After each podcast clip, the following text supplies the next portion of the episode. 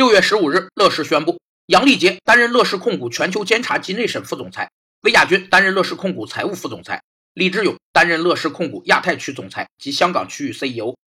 一次任命两位财务高管，可见乐视对财务管理的重视。一般都感觉财务管理就是管钱的，但并没有这么简单。财务管理是指在整体目标下，关于资产购置、资本融通、经营中现金流量以及利润分配的管理，以实现产值最大化、利润最大化。股东财富最大化和企业价值最大化，公司财务、投资学和宏观财务是西方财务学的三大领域。财务管理有六项基本原则：一是额外风险需要有额外的收益进行补偿；二是货币随时间流逝而贬值；三是价值衡量要考虑现金而不是利润；四是，在竞争市场中没有利润特别高的项目；五是管理者与所有者的利益不一致；六是纳税会影响业务决策。加强财务管理能否解决乐视的现金流危机？咱们拭目以待。